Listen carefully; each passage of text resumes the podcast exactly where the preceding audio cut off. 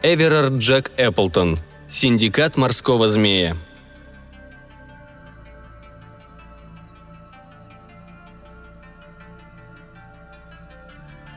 Если бы не Джимми Рейнс, я бы не стал и пытаться записывать эту историю. О подобных вещах я предпочитаю забывать. Не очень-то приятно вспоминать о лошади, из-за которой ты проиграл свои денежки. Но Джимми, славный малый, попросил меня это сделать. А я обычно делаю то, о чем меня просит Джимми Рейнс. Он хочет, чтобы это напечатали, потому что люди не верят его рассказам. Вообще-то их нельзя за это винить. Но ему кажется, что увидев всю историю в печати, они поверят. Синдикат морского змея был улыбкой фортуны. Уж не знаю, доброй или злой, он возник в маленьком летнем кафе неподалеку от Латонии, а распался на одном островке где-то к югу от Кубы. Если бы не землетрясение. Но, пожалуй, я слишком тороплю события. Начну по порядку. В тот день стояла такая жара, что еще чуть-чуть, и мы бы с Джимми расплавились. Вот мы и решили на время покинуть гонки и передохнуть. Мы заглянули в летнее кафе Джона Портера, заказали по кружке пива и сигаре и устроились в тени, откинувшись на спинки стульев. Тут отворилась вращающаяся дверь, и в кафе, сутулившись, ввалился парень, похожий на последнего оставшегося в живых члена полярной экспедиции. Новоприбывший упал в кресло в нескольких футах от нас. Столбик термометра маячил где-то возле отметки плюс 38 градусов. Но на мистере Мерзляке был плащ с поднятым воротником и толстый шарф. Джимми некоторое время пристально разглядывал его, затем подмигнул мне. «Смотри, не отморозь уши, Уильям!» – сказал он, когда старый Джон вышел, чтобы принять заказ у незнакомца. У парня с собой был большой круглый сверток, и когда Джон перегнулся через стол, повернувшись к нему здоровым ухом, чтобы лучше расслышать заказ, незнакомец крепче схватился за свой мешок, как будто он был полон алмазов. «Мне лимонаду», – потребовал он. «Кислого и побольше». Я пытался вспомнить, где раньше видел этого типа, когда тот поднял взгляд и посмотрел мне прямо в лицо. В то же мгновение в нем произошла разительная перемена. Прыжком преодолев разделявшее нас расстояние, он схватил меня за руку и затряс ее вверх-вниз, словно паровой двигатель, восклицая. «Билли Мартин! Билли Мартин! Откуда ты появился?» «Я не появился», — ответил я. «Я пришел первым». «Откуда ты появился, Альфонс Дулан? Вот в чем вопрос». «Из чертовски жаркого места», — сообщил он. «Пока еще не привык к человеческой погоде, и мне здесь немного холодновато». «Мы так и подумали, что с тобой что-то неладно», — сказал я, указывая на Джимми. «Мистер Дулан, это мой младший партнер, мистер Рейнс. Джимми, мистер Дулан только что вернулся из отпуска в Центральной Африке». Дулан покачал головой. «Нет, Билли», — возразил он. «Я оттуда уехал пять лет назад. Это время я провел в местечке погорячее Африки. Застрял на островке в Карибском море у самого экватора. И я там чуть не отдал концы от жары». «В таком случае не снять ли тебе плащ?» – предложил я. «Последнее, что я о тебе слышал, это то, что ты сидел в какой-то дыре в великой американской пустыне и ежедневно сообщал о температуре и показаниях барометра умным дядям в Вашингтон. Альфонс подтащил к нам свой стул и узел. «Верно», — сказал он. «Но меня оттуда перевели.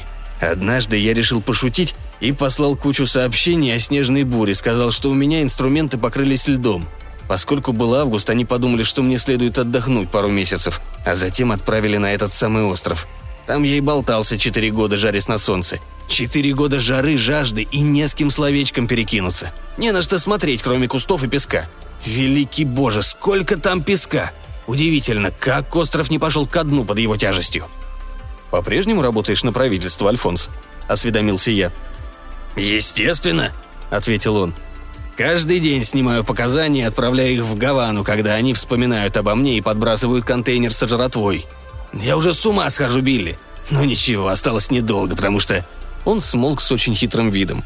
«Потому что теперь у меня есть он». «Он?» – переспросил я. «Кто это он?» «Билли. Я назвал его в твою честь Билли Мартин. И теперь тебе есть чем гордиться». «Ребенок?» – зевнул я. После подобного начала я ожидал чего-то более захватывающего. «Ребенок?» – презрительно фыркнул он. «Вот еще! Морской змей!» Джимми пнул меня ногой под столом, и я выпрямился. Альфонс тронулся умом гораздо сильнее, чем я сначала подумал. «О, я горжусь», — сказал я. «Правда, Альфонс. Где ты его держишь?» «На острове», — начал он, потягивая через соломинку лимонад и внимательно рассматривая меня. «В озере, образовавшемся после землетрясения. Он появился вместе с водой, и я его приручил. Он ест из моих рук, и должен вам сказать, он хороший змей. Но я не могу себе позволить содержать его. На то, чтобы поддерживать его хорошее настроение, уходят все мои припасы, и прежде всего сардины, его любимые». «Да уж», — согласился я. «Наверное, это большая роскошь иметь ручного морского змея, Альфонс, чтобы он ходил за тобой по дому и ел из твоих рук. Но вот спать с ним вместе...» «Билли, Билли, перестань!» – оборвал меня Альфонс самым разумным тоном. «Мы с тобой достаточно долго работали вместе, чтобы ты мог заподозрить меня во лжи. Я говорю чистую правду, и вот вам доказательства». Развернув пакет, он вытащил нечто напоминающее гигантскую суповую тарелку и положил ее перед нами. Я заметил, что от нее ужасно несло рыбой. Она была сделана из чего-то вроде рога толщиной полдюйма и походила на чешую мифической рыбины. «Ну что ж», — сказал я, — «не глупи, Альфонс, продолжай свою сказочку. Я тебя послушаю, если мистер Рейнс не против». «Это вам не сказочка», — разозлился Альфонс. «Это чешуя моего морского змея. Две недели назад он рассердился на что-то и швырнул ее в меня. Он извлек из кармана письмо. «Вот это самое письмо», — объяснил он, развернув его и швырнув на стол. «От секретаря Общества естественной истории, которое находится там, через реку. Прочтите сами, что он пишет. Предмет, находящийся в собственности мистера Дулана, скорее всего, представляет собой чешую океанской рептилии, известной как морской змей». Я взглянул на письмо. Там действительно все это было написано и еще много чего о ценности открытия и о желании властей в Вашингтоне обсудить находку с мистером Дуланом. Я читал письмо вслух, и глаза Джимми становились все больше и больше. Когда я закончил и вернул бумагу Дулану, Джимми заговорил в первый раз. «Мистер Дулан», — начал он, — «во что обойдется поездка на этот остров и перевозка вашего животного в Штаты для показа?» «Ну, я не знаю», — ответил Альфонс. Я собираюсь съездить в Вашингтон и попросить Смитсонианский институт помочь мне». «К черту Смитсонианский институт», — оборвал Джимми. «Неужели вы не понимаете, что можно поступить гораздо умнее? Если вы привезете животное сюда, и если оно действительно окажется таким огромным, как можно судить по этому куску рога, то вы заработаете кучу денег». Альфонс медленно кивал головой. «Но это обойдется не меньше, чем в пять тысяч», — возразил он. «А я без гроша». И тут Джимми в первый раз показал, что он схватывает все на лету. «Мистер Дулан», – проговорил он, наклоняясь над суповой тарелкой. «Когда я играю, то обычно стараюсь выиграть. В прошлом месяце мы с Билли Мартином сорвали немного побольше названной вами суммы. Именно поэтому мы прохлаждаемся здесь, вместо того, чтобы выколачивать из букмекеров чужие денежки. По-видимому, мистер Мартин заинтересовался вашей историей, хоть она звучит сомнительно, и значит, я тоже заинтересован. Я хочу сделать вам предложение. Мы отправимся на ваш остров, дорогу каждый оплачивает сам. Если этот ваш змей действительно существует, мы заплатим за его доставку сюда и разделим прибыль от его демонстрации между собой. Справедливо? Для Джимми это была длинная речь, но смысл ее был ясен как день. Альфонс не мог не оценить такую откровенность. Поразмыслив с минуту, он взглянул на меня, а затем протянул Джимми ладонь. «По рукам», — сказал он. Я тоже пожал его руку. И так возник синдикат морского змея Дулана Рейнса Мартина. Шестью днями позже мы уже плыли по Карибскому морю на маленьком суденышке, перевозившем фрукты, разыскивая остров Альфонса. Это была моя первая морская экспедиция и, надеюсь, последняя. Теперь меня затащат на борт корабля только под наркозом. На пятый день плавания, около десяти утра, Альфонс издал дикий крик индейца и выхватил у капитана карту. «Это мой остров, Кэп!» – воскликнул он, указывая на крошечную черную точку на горизонте. «Рулите туда и высаживайте нас! Я жажду снова увидеть эту кучу песка!» Не прошло и часа, как мы оказались на песчаном пригорке, поросшем чахлыми пальмами. А еще через полчаса, сидя на своих пожитках, наблюдали, как наше судно исчезает вдали. Стояла такая жара, что на санцепёке можно было зажарить поросенка, но Альфонс выглядел безумно счастливым. Порывшись в своем мешке, он нашел кое-что поесть, а затем мы трое разожгли трубки и принялись ждать, пока солнце немного опустится к горизонту. «Альфонс», Начал я, когда мы растянулись под самым раскидистым деревом. В начале нашей экспедиции я не расспрашивал тебя о подробностях. А теперь, может быть, ты расскажешь нам, как тебе удалось поймать эту твою змею?» Альфонс, сделав большую затяжку, закинул руки за голову. «Рассказывать особенно нечего», — ответил он. «Но вы имеете право знать все. Моя станция — это просто хибара, где вместо мебели стоит ящик из-под мыла. Она находится в конце оврага, то есть там был овраг. Однажды ночью началось землетрясение, и когда все утихло, я вышел наружу взглянуть, во что превратилась местность. Ярко светила луна, и когда я посмотрел туда, где должен был находиться мой овраг, я решил, что сошел с ума. От него ничего не осталось. Вместо лощины передо мной кипело и пенилось озеро в полмили шириной и две мили длиной. А в озере я увидел самое любопытное создание, какое только можно себе представить. Длиной в 300 футов. Как-то раз я заставил его вытянуться и измерил, так что в цифрах не сомневайтесь. И с головой, как у освежеванной коровы. Он ревел и хлопал плавниками, от него ужасно пахло. Это был Билли, и вскоре я сообразил, что произошло. От землетрясения в основании моего острова образовалась расщелина. И Билли вместе с водой попал сюда. Затем щель завалила, и мы со змеей остались вдвоем. В ту ночь мне не пришлось выспаться. Гость метался по озеру во всю глотку, призывая свою родню. Но к утру он выдохся и уснул на воде мирно, как ягненок. Именно тогда он и понравился мне. Не знаю, почему в тот момент я вспомнил тебя, Билли Мартин, но так уж случилось, что я назвал его в твою честь, прежде чем он смог проснуться и возразить. Когда он открыл глаза и увидел, что я за ним наблюдаю, то вышел из себя. Высунувшись из воды на 10 футов, он начал буянить. С ворчанием взмахнул головой, и та самая чешуя, благодаря которой мы встретились, полетела прямо в меня. Я отступил в сторону, и она зарылась в песок. «Послушай-ка, Билли», — сказал я, — «нельзя так обращаться с хозяином этого острова. Во-первых, я тебя сюда не приглашал, ты у меня незваный гость и должен вести себя повежливее. Я не против, чтобы ты остался, но тебе придется смирить свой нрав. Не думаю, что змей меня понял, но, судя по его виду, что-то он уловил. Он зевнул со смущенным видом, и я бросил ему кусок мяса. Он поймал мясо, развернулся и поплыл к противоположному краю озера. С того момента он стал вести себя прилично, и у меня не было причин жаловаться.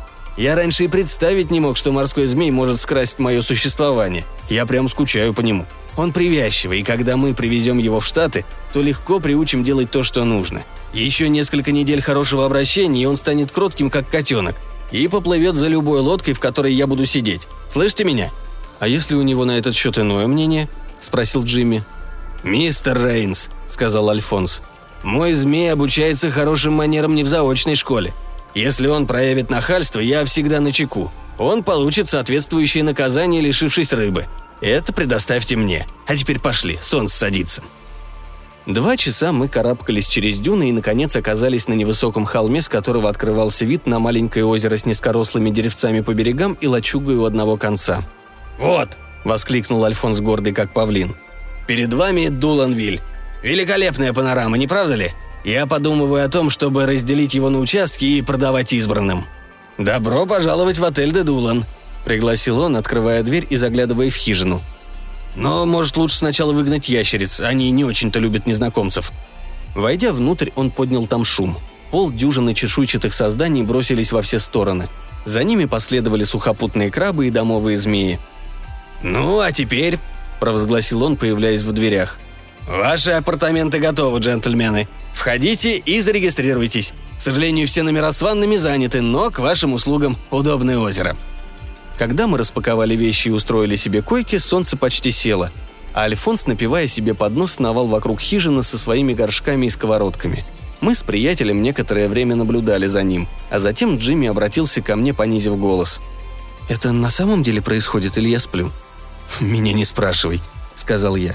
«Чувствую, что скоро мне придется заставить себя проснуться». Джимми покачал головой. Самое худшее это то, что мы и в самом деле здесь, и денежки наши теперь не вернуть. По-моему, нам придется довести это дело до конца. Но где же эта змея? Слушая его, я взглянул на озеро, и тут волосы у меня на голове встали дыбом. Разумеется, частично я поверил в историю Альфонса, но не был готов встретиться с чудовищем так скоро и так неожиданно. Не успел я ущипнуть себя, чтобы убедиться, что не сплю, как змей устремился к нам – он плыл по озеру, и зрелище это было жуткое. Он напоминал водонапорную башню. И я клянусь, что он смог бы дважды обернуться вокруг ипподрома в Латонии, да еще осталось бы на пару кругов. Гигантский блестящий дождевой червь скользил по воде, и последние лучи заходящего солнца отражались от его чешуек, делая его белым, словно серебро. Когда он нас заметил, у меня перехватило дыхание. Змей высунулся из воды футов на двадцать и притормозил, поднимая огромные волны. Глаза его по величине напоминали бочки – а когда он раскрыл пасть и продемонстрировал ряд зубов, похожий на забор, выкрашенный белой краской, Джимми не выдержал. Издав какое-то хрюканье, он замертво повалился на землю. У меня тоже начинала кружиться голова. и я уже размышлял, как бы побыстрее добраться до побережья, предоставив Джимми и его обморок самим себе, когда из лачуги высунулся Альфонс. «Ага!» — крикнул он, появляясь в дверях со сковородой в одной руке и коробкой сардин в другой. «Билли пришел! Ну что, парни, думаю, теперь вы разобрались, дурачил вас дядюшка Альфонс или нет. Ну разве он не красавец, Уильям? Ты ведь гордишься тем, что он твой тезка?» Я попытался набрать в легкие достаточно воздуха, чтобы выразить свое мнение, поэтому и еще кое-каким вопросом. Когда змей достиг берега, остановился и издал такой рев, от которого я рухнул прямо на Джимми. Альфонс, видимо, считал все это хорошей шуткой. Он щелкнул пальцами, подзывая чудовище. «Сюда, Билли! Иди сюда, мальчик мой!» – крикнул он. «Иди поприветствуй своего гордого старого босса и его друзей, не забывай о хороших манерах!» Змей наклонился на фут, с минуту подозрительно оглядывал нас, затем поднял голову, оказавшись на одном уровне с лицом Альфонса. Вы бы не захотели иметь его портрет в гостиной. Огромные глаза, один зеленый, другой голубой, длинные белые усы. Но Альфонсу, казалось, приятно было такое соседство. Он швырнул рептилии открытую коробку сардин. Билли улыбнулся. Вы, разумеется, никогда не видели, как улыбаются морские змеи, так что вам трудно представить себе эту картину. Но уверяю вас, вы немного упустили, так что расстраиваться по этому поводу не стоит. Гигантская пещера с красными стенами. Вот на что была похожа улыбка Билли. Я обрадовался, когда он сомкнул челюсти на коробке сардин. Он, видимо, так ими увлекся, что больше не открывал рта и положил голову на песок у ног Альфонса, словно больной котенок, ожидающий ласки. Альфонс принялся чесать его сковородкой, и змей лежал так минут пять, мурлыча от удовольствия и в знак благодарности – Именно этот звук, как будто пар вырывался из двигателя, привел Джимми в чувство. Он приподнялся, взглянул на змея, и когда тот захлопал на него глазами, Джимми издал ужасный вопль. Змею вопль не понравился, и прежде чем Альфонс смог что-то сказать, он встал на дыбы, и чешуя его ощетинилась, как шерсть на загривке у бульдога. В следующее мгновение он резко взмахнул головой, и одна из роговых пластин, напоминавших тазы для умывания, пролетела у Джимми над ухом, срезав прядь волос. «Боже мой, убери его, убери!» – взвыл Джимми, бросаясь к хижине, а вслед ему несся еще один маленький сувенир от морского змея. Альфонс махнул в сторону Билли сковородкой со словами. «Веди себя прилично, Билл! Как тебе не стыдно!» Но перепуганный Билли продолжал обстреливать Джимми чешуей, пока тот не достиг лачуги и не спрятался под ящиками и бочками. Затем змей прижал к голове короткие уши, словно желая сказать, что не имел в виду ничего плохого – он снова опустил голову, прополз несколько футов по пляжу и зарылся в песок у ног Альфонса, прося прощения за свое поведение, как это делает любая собака. Альфонс присел и принялся разговаривать со своим любимцем. Не желая мешать этой маленькой семейной сцене, я ускользнул прочь в поисках Джимми, который бился в истерике в самом дальнем углу отеля «Де Дулан». Так состоялось наше знакомство с морским змеем Дулана. Зная, что в это трудно поверить, но не прошло и недели, как я настолько привык к соседству этого змея, что обращал на него не больше внимания, чем на крупную собаку. К тому же мы стали добрыми друзьями, хотя я так и не смог привыкнуть к его морскому дыханию. Когда он ластился ко мне, оно чувствовалось особенно сильно – Каждое утро, когда я выходил поплавать в озере, он начинал прыгать при виде меня и проделывать разные упражнения, пока я не выходил из воды. Он приходил на мой зов, как и на голос Альфонса, и, по-видимому, старался изо всех сил, чтобы я почувствовал себя как дома. Но я с сожалением должен сказать, что он так и не подружился с Джимми. Я думаю, что из-за того вопля он относился к Джимми с каким-то предубеждением. Он больше не бросался суповыми тарелками, но просто перестал им интересоваться. А Джимми, по-видимому, это нисколько не огорчало. Неприязнь была взаимной. Мне кажется, Джимми с удовольствием угостил бы Билли сэндвичем с динамитом, но при Альфонсе он никогда не показывал, что выходки змея раздражают его. Даже в тот вечер, когда Билли взял Альфонса покататься, Джимми не проявлял зависти. Змей лежал на пляже, как обычно, а Альфонс почесывал ему шею обломком доски, когда Билли пришла в голову какая-то идея. Он просунул голову под Альфонса, поднялся и устремился в озеро. А Альфонс оказался верхом у него на шее, как цирковой наездник, выступающий без седла – Билли прокатил его через озеро и обратно, и Альфонсу так это понравилось, что он уговорил меня попробовать прокатиться на следующую ночь. После этого мы с Альфонсом каждый вечер катались на Билли раз-другой, и взамен змей просил лишь коробку сардин и три минуты почесывания головы. Я думаю, на свете не нашлось бы другого такого добродушного морского змея, как Билли. Но, конечно, все это не могло долго продолжаться. Приближался конец, и он застиг нас врасплох – со дня нашей высадки прошло две недели, и Альфонс только что объявил нам, что, по его мнению, Билли готов к путешествию. «Он не попытается удрать», — сказал Альфонс, отвечая на мой вопрос. Когда он окажется на берегу, то побоится меня покинуть. Думаю, что мы начнем завтра, а затем останется только пересечь океан и богатство в наших руках. А Билли заговорит весь мир, не пройдет и... Больше Альфонсу ничего сказать не удалось. Именно в этот момент остров зашатался, и вода в озере заходила ходуном, словно на дне его образовалась воронка. Билли оглянулся на свой мирный дом, выполз на берег, скользнул под Альфонса и бросился прямо в кипящую ревущую воду, словно за ним гнались. Альфонс, вцепившись в его уши, с воплями умолял его вернуться. Но бесполезно. Они уже достигли центра озера, когда раздался такой шум, словно одновременно вырвался на свободу Ниагара и взорвался динамитный завод – и земля под нашими с Джимми ногами начала трястись и оползать. На мгновение я закрыл глаза и вцепился в Джимми, соображая, что бы сказать подходящего. А когда открыл их снова, озеро исчезло. Вместо него я увидел длинный овраг, о котором нам рассказывал Альфонс, и огромную страшную трещину, в которой булькала последняя вода. Из щели торчало несколько ярдов хвоста бедного Билли. Прежде чем я смог произнести хоть слово, хвост скрылся, и мы с Джимми остались одни. Озеро пропало, змей пропал, Землетрясение началось и закончилось. А Альфонс? «Бежим!» – заорал я. «Джимми Рейнс, этот змей похитил Альфонса!» Джимми что-то ответил, но я его не слышал. Я несся вниз по сырому скользкому склону, когда-то бывшему дном озера, к дыре, в которой исчез Билли. Мне и в голову не пришло, что Альфонс не может жить под водой, как Билли. Они были такими большими друзьями, что я совсем забыл, какие они разные. Но тут я, споткнувшись о здоровенный камень, плашмя рухнул на землю, и удар привел меня в чувство. «Ты прав», — сказал я Джимми, который, задыхаясь, подбежал ко мне. «Бесполезно искать Альфонса. Он погиб, и от него ничего не осталось». Джимми спрятал лицо в ладонях. «Ужасно», — произнес он. «Даже нет останков, чтобы похоронить». «Он слишком много хвастался», — продолжал я, и забывал держать пальцы скрещенными. «Но он еще жив», — раздался из-за камня слабый голос, и перед нами возник Альфонс, целый и невредимый, но промокший насквозь и изможденный. «Когда я увидел, что происходит», — объяснил он, — «то понял, что Билли пытается забрать меня к себе домой. Когда мы оказались в этом месте, я подпрыгнул и уцепился за выступ, а вода бурлила вокруг и чуть не засосала меня.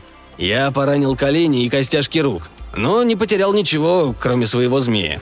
Мы уставились на узкую трещину, поглотившую наше состояние, но чувствовали себя слишком плохо, чтобы разговаривать.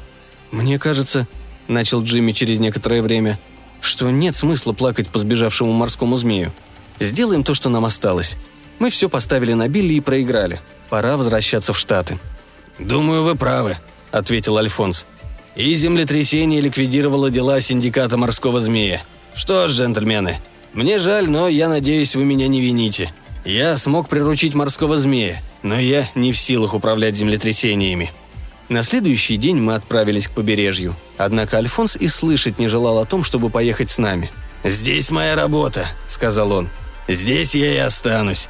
И затем он тоскливо добавил со слезами в голосе. «А если Билли когда-нибудь вернется, я не хочу, чтобы он думал, будто я бросил его». Нам повезло, и через два часа после того, как мы оказались на побережье, мы заметили корабль, и капитан послал шлюпку, чтобы забрать нас. Джимми и я обменялись крепкими рукопожатиями с Альфонсом, и, взойдя на корабль, мы провожали его взглядом, пока остров не исчез вдали. Это произошло пять лет назад, и с тех пор мы ничего не слышали об Альфонсе. Поэтому я думаю, что синдикат морского змея окончательно распался в тот день, когда Билли исчез в расщелине –